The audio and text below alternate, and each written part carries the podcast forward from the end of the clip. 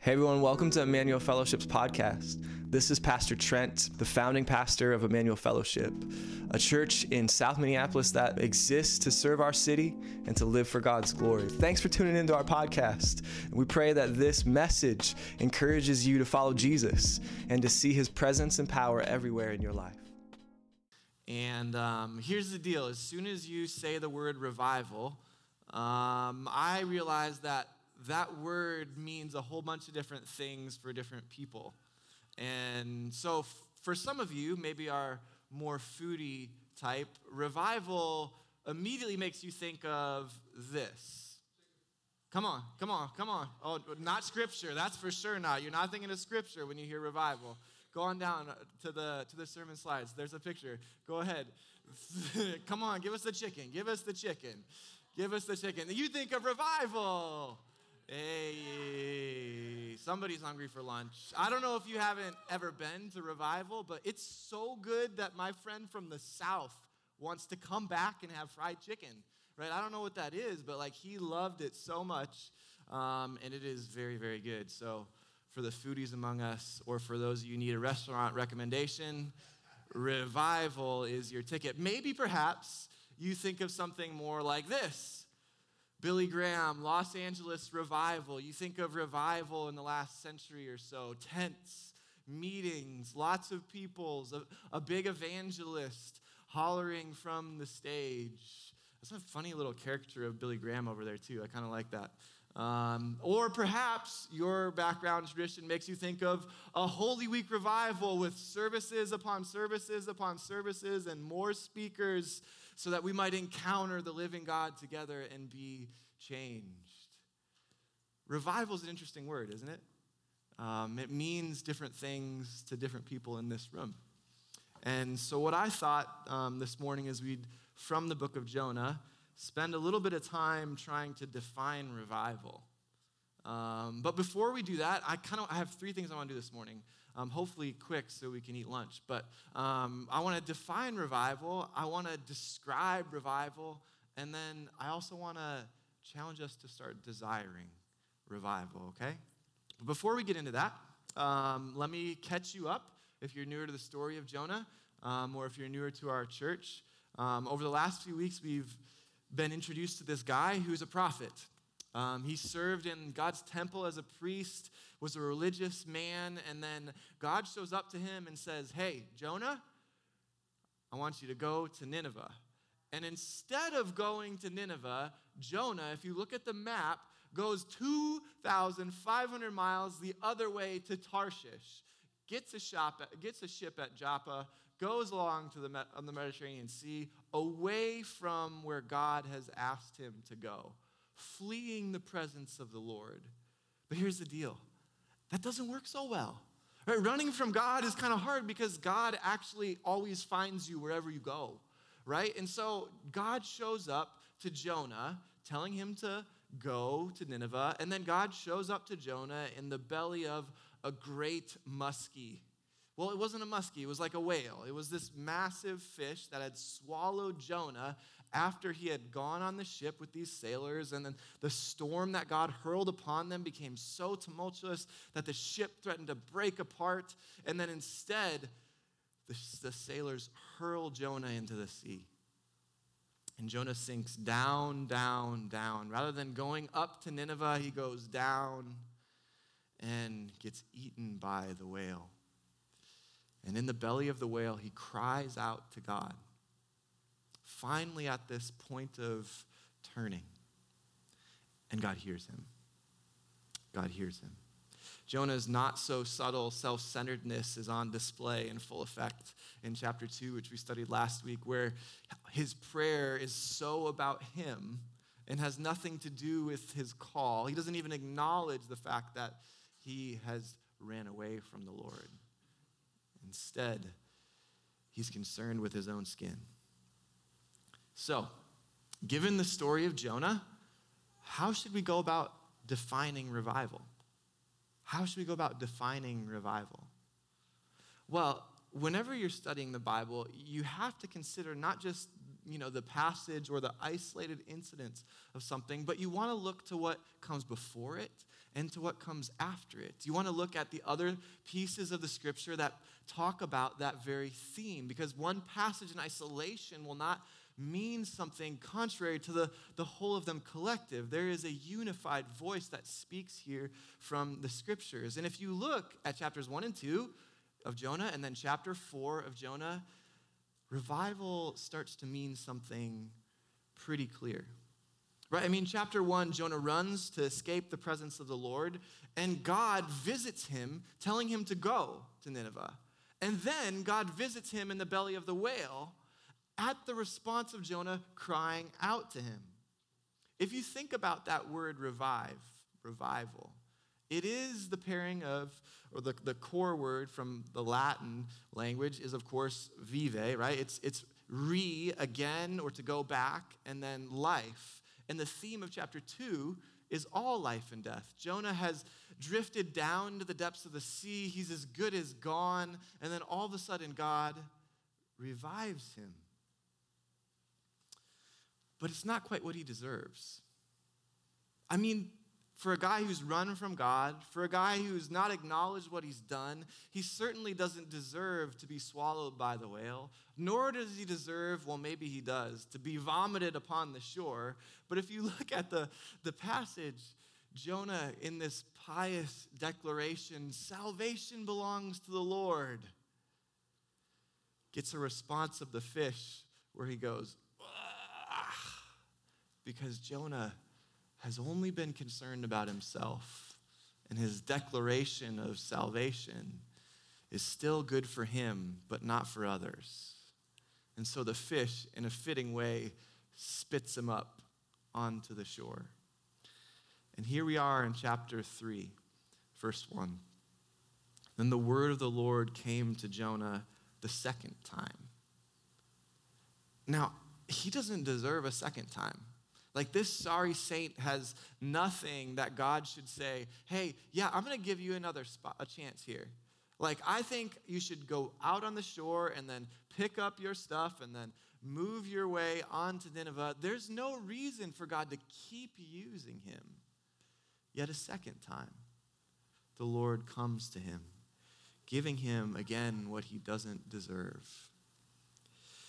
And the Lord comes to him and says, Arise Go to Nineveh, that great city, and call out against it the message that I tell you. This is the same phrase as the beginning of the book. Arise, get up, go to Nineveh, and call out against it the message that I tell you. And so Jonah arose and went to Nineveh, according to the word of the Lord. Now, Nineveh was an exceedingly great city, three days' journey in breadth and Jonah began to go into it. Funny phrase there. Began is really sort of like he, start, he, he let go, he, he let himself go. It's, it's this really interesting kind of textual thing where if, if Jonah finally is giving himself over to God's command and will here, as he lets himself go and he enters the city, he starts crying out to them and he calls out Yet 40 days and Nineveh will be overthrown. That's his message. Sounds like a happy one, right? right? 40 days and Nineveh will be overthrown. Now, this is all that we have that Jonah said. I, maybe he said more than that, but this is all we have of the record. If you look at it in English, it's seven words. If you look at it in Hebrew, it's five words. It's short. I don't, it doesn't look like he's trying very hard. he's just like, time's coming, judgment's on the way soon, and in case you didn't know, there's a God who has all power to undo you. That's it. Judgment's coming, you're on the hook, 40 days, you'll be overthrown. How are they going to respond? How would you respond? And the people of Nineveh believed God. They believed God. Now, listen, judgment is coming upon the evil ways of Nineveh. And by all biblical and historical accounts, by even archaeological accounts, Nineveh was an incredibly brutal and wicked city. They had oppressed all of the nations surrounding them. They had done vile things to them when they conquered them. There is a reason that Jonah very much hates, yes, hates that strong word, Nineveh, does not like them one bit. And as he's going, he's hopeful that God is going to annihilate this people in 40 days. That is the only thing that Jonah is wishing for here. And what he says is God has power despite all of your intellectual prowess, Nineveh, despite all of your economic achievements, despite all of your military might, God, the God of heaven, will undo you in 40 days. Imagine with me what Jonah is thinking when they believe him. like, he's probably shocked. It's like, wait, wait, wait, wait, wait. You, you're bad people. Like, how, how do you, how are you do? No, don't, don't trust God. Like, how, this, you're not capable of this. Or maybe he's just completely in wonder. Like he's going out telling people destruction's coming, and they're all going, What do we need to do? What, what, what do we need to do? Let's, let's, let's seek the Lord. And here's their response look at the people of Nineveh believe God and they call a fast. No more food. We're done. They change their clothes, which is the signal for mourning, and they put on sackcloth and they dwell in ashes, a sign of humility. And they called for a fast from the greatest of them to the least. It's crazy. This shouldn't happen. You know, the whole story sort of builds up as you read the next few verses. Let me see if I can highlight it for you. And it all hinges upon this word to call out. You see, God says to Jonah that he should go call out to the people of Nineveh. And then he goes and he calls out his wonderful sermon. And then the people respond. And in mass, they start calling out to God. And then the message reaches all the way up to the king of Nineveh. Let me read it to you. Look at verse 6. The word reached the king of Nineveh, and he arose from his throne and removed his robe, and he covered himself with sackcloth and sat in ashes. And he issued a proclamation and published it throughout Nineveh by the decree of the king and his nobles, let neither man nor beast, herd nor flock taste anything.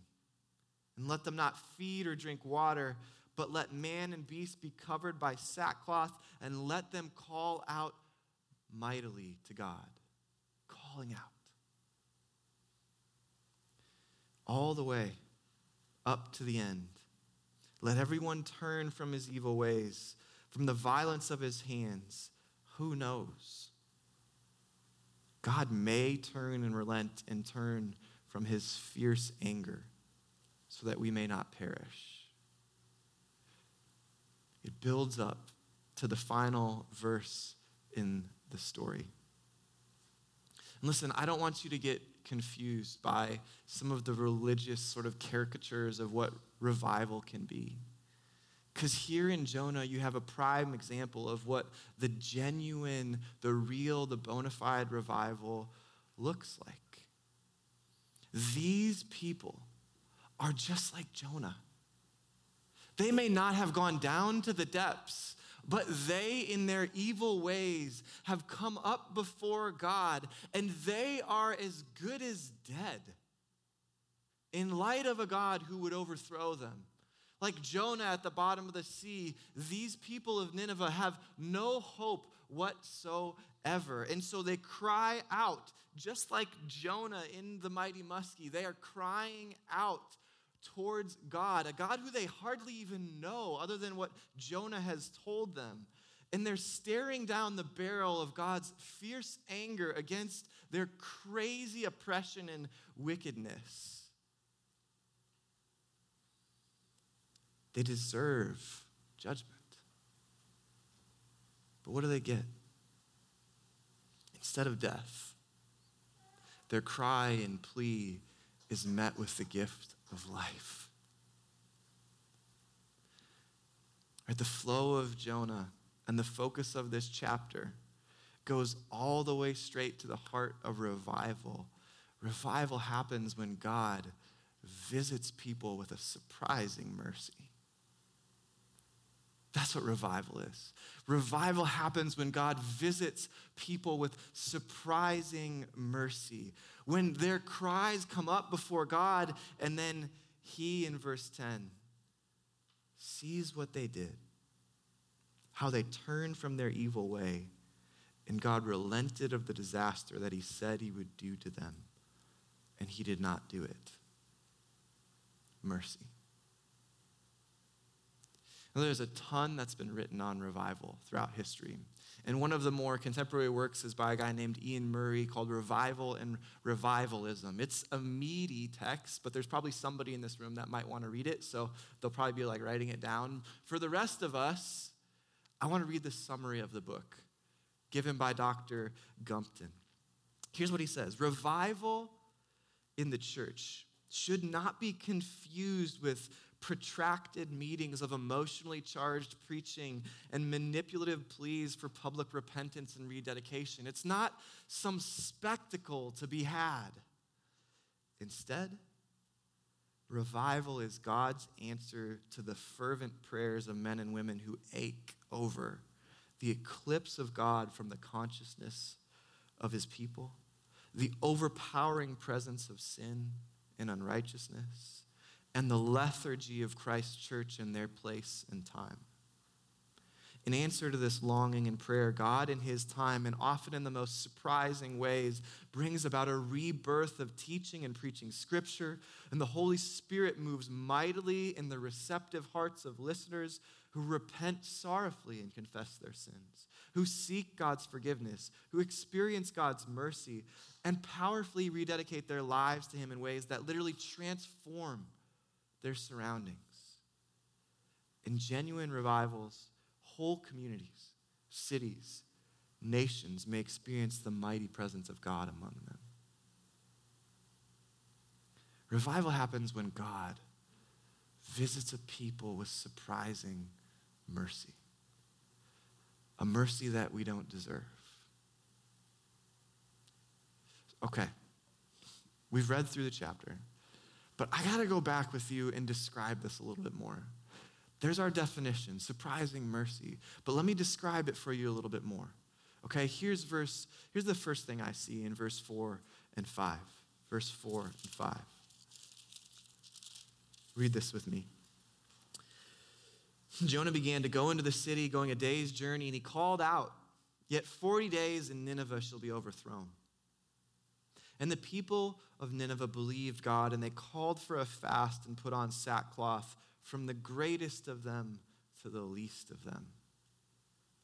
Here's the first thing you need to know about revival revival shows off God's power to bring diversity into unity.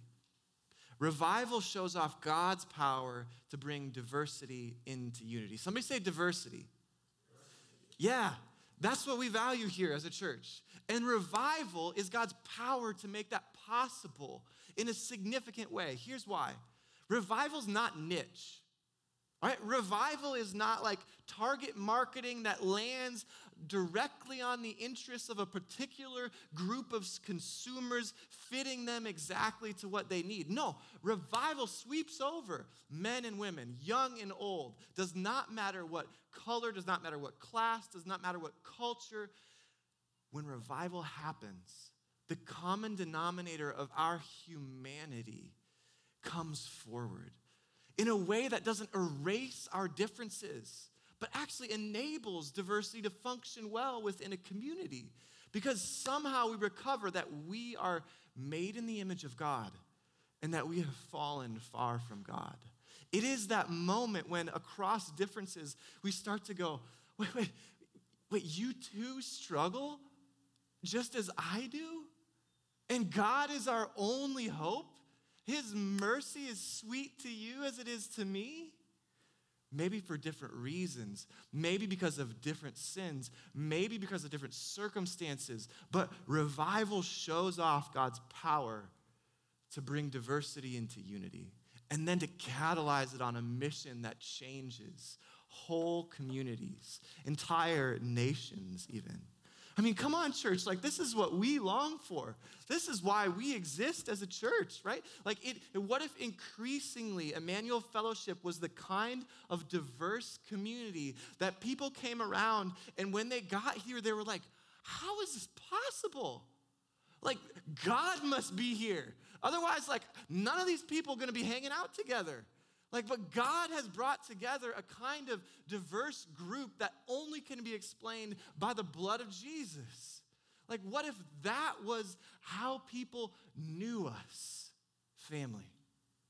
That God was at work and He's the explanation. I mean, I, I feel like we've got something unique here already. And I know many of you do too. And I feel like it's time to go, church. Like God is doing something in us, and He will begin to shine through us as we continue to live unified on a mission together amidst our great diversity. We will make the mercy of God shine. That's what revival does. Revival shows off the, God's power to bring diversity into unity. The second thing I see here is revival spreads. Revival spreads by fervent prayer, prayer, and fasting. Somebody say prayer, because I can't. Prayer. Okay, I know you thought that like we were just gonna do 21 days and you could sort of like leave that behind. No, all right, we're, we're trying to pray, church, right? We are going to become a church that seeks the Lord together. If you want to check the box off of prayer, you could go, you could go worship somewhere else, right? We want to be the people who press in, who seek the Lord together. And we are going to do it again for another 21 days this year. So you, you, you didn't miss out, okay? You there's going to be another chance. But even this week, you can give yourself to seeking the Lord in prayer. Look at this. This is verse 7 and 8. Only start in 6. The word reached the king of Nineveh, and he arose from his throne and removed his robe. He covered himself with sackcloth. He sat in ashes, and he issued a proclamation and published it through Nineveh. By the decree of the king and his nobles, he says, Everyone, man or beast, call out mightily to God. The king has this intensity. Like the people are already praying, and he like ratchets it up a notch. He's like, Y'all stopped eating. No, no more water either. Right? And not just the people, the animals. They can't eat either. Right? The, like the animals, don't feed them. Anybody have a dog? What happens when you don't feed your dog? They get grumpy. Like they start barking, like they just start going crazy. Any of you have kids? What happens when you don't feed your kids? Man, they get hangry. I got, I got three of them. They're young. They get hangry. Like they start to yell. They start to make noise. They're like, where is food? Give me something. Imagine the scene if you've got a whole bunch of cattle and animals not eating for days the sound would be hilarious. Like there's literally the cries of the animals are rising up before God for food and for God to move. The king says, pray with fervor and with fasting. Because fasting is one of those means of seeking God's mercy. And throughout history, this kind of devotion and pursuit of the Lord has always been the fertile ground from which revival springs and spreads. What is God's word to you right now? Huh, church? Like, what is God's word to you this morning? What has He been saying to you this week, this month? And are you responding the way the people of Nineveh did? Do you respond with this heartfelt fervor and devotion? Or are you letting it slip and perhaps beginning to run with Jonah? All right, let's keep going. Revival shines through humility and holiness. Somebody say, be humble. Got any Kendrick Lamar fans in here? I mean, come on.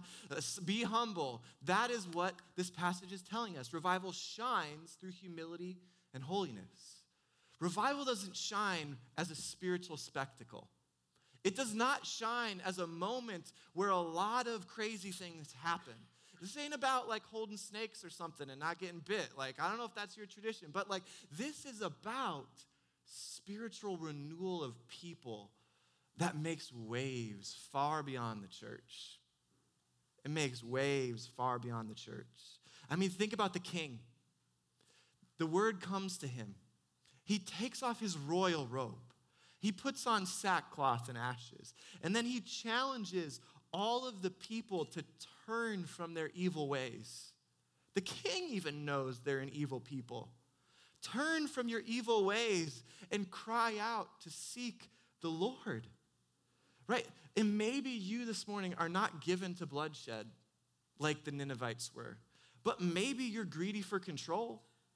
Right? Maybe you're gossiping at work. Maybe you're sort of gluttonous on whatever brings you a bit of comfort. Maybe, perhaps, you have evil ways too. Maybe, perhaps, the Spirit of God has pressed them upon you this morning as we prayed. I don't know what it looks like for you to turn this morning and to pursue humility and holiness before God, but surely revival or renewal within our church will not shine until we do. What if our lives were continually transformed by a surprising mercy? by the mercy of God. Like, what if a grace that we didn't deserve washed over us wave after wave, like the, like the sea, like Amber was saying, the ocean worth of waves washing over upon us, bringing newness, bringing life, bringing change. Like, I believe that God wants to visit us. I believe that if we pursue him, he will drop a gospel richness upon us that changes us for many people to see and be affected. I believe that the potential here for spiritual renewal could affect the way our entire community approaches the arts.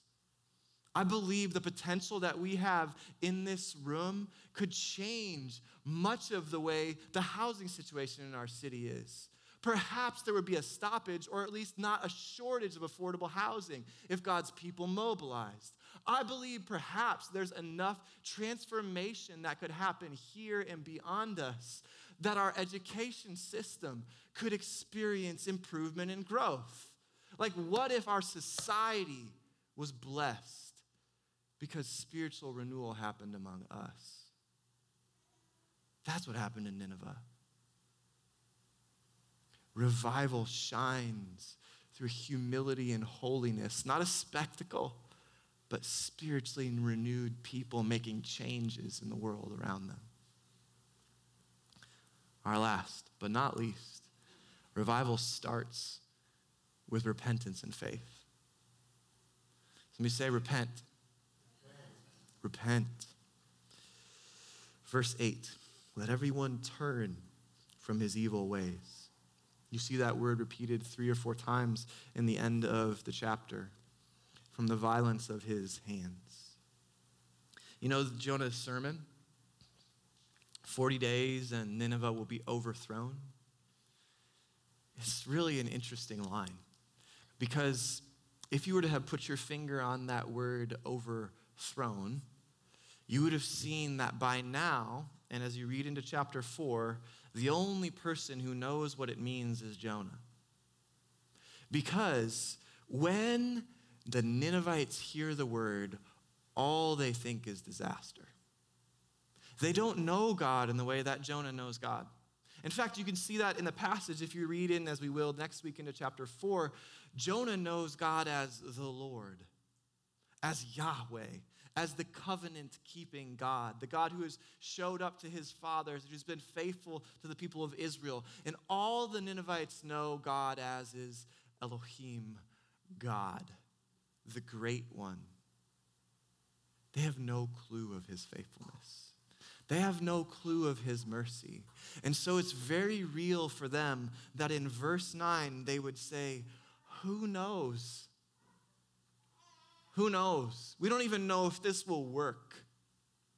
All of our fasting, all of our prayer, who knows? The great God has no reason we are evil to relent. But Jonah knows. that it is in the very character of God to be merciful. That is in the very character of God to be faithful and full of steadfast love, to be slow to anger, and to be quick to respond to his people who cry out to him. And so, though Nineveh doesn't know, Jonah knows. Jonah knows. And that's why there is this brilliant, subtle play in the word overthrow, because it can also mean to turn around. And so the Ninevites don't know. They think the only option is destruction. But Jonah knows there is a real vital option for them to turn, to repent.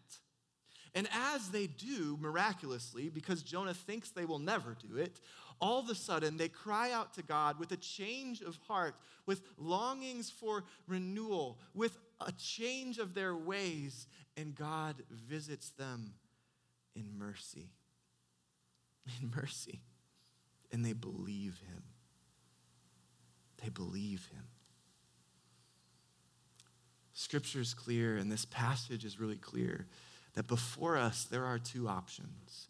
We will either be overthrown in the hardness of our heart, or we will be overcome by the living God and turn to Him in repentance.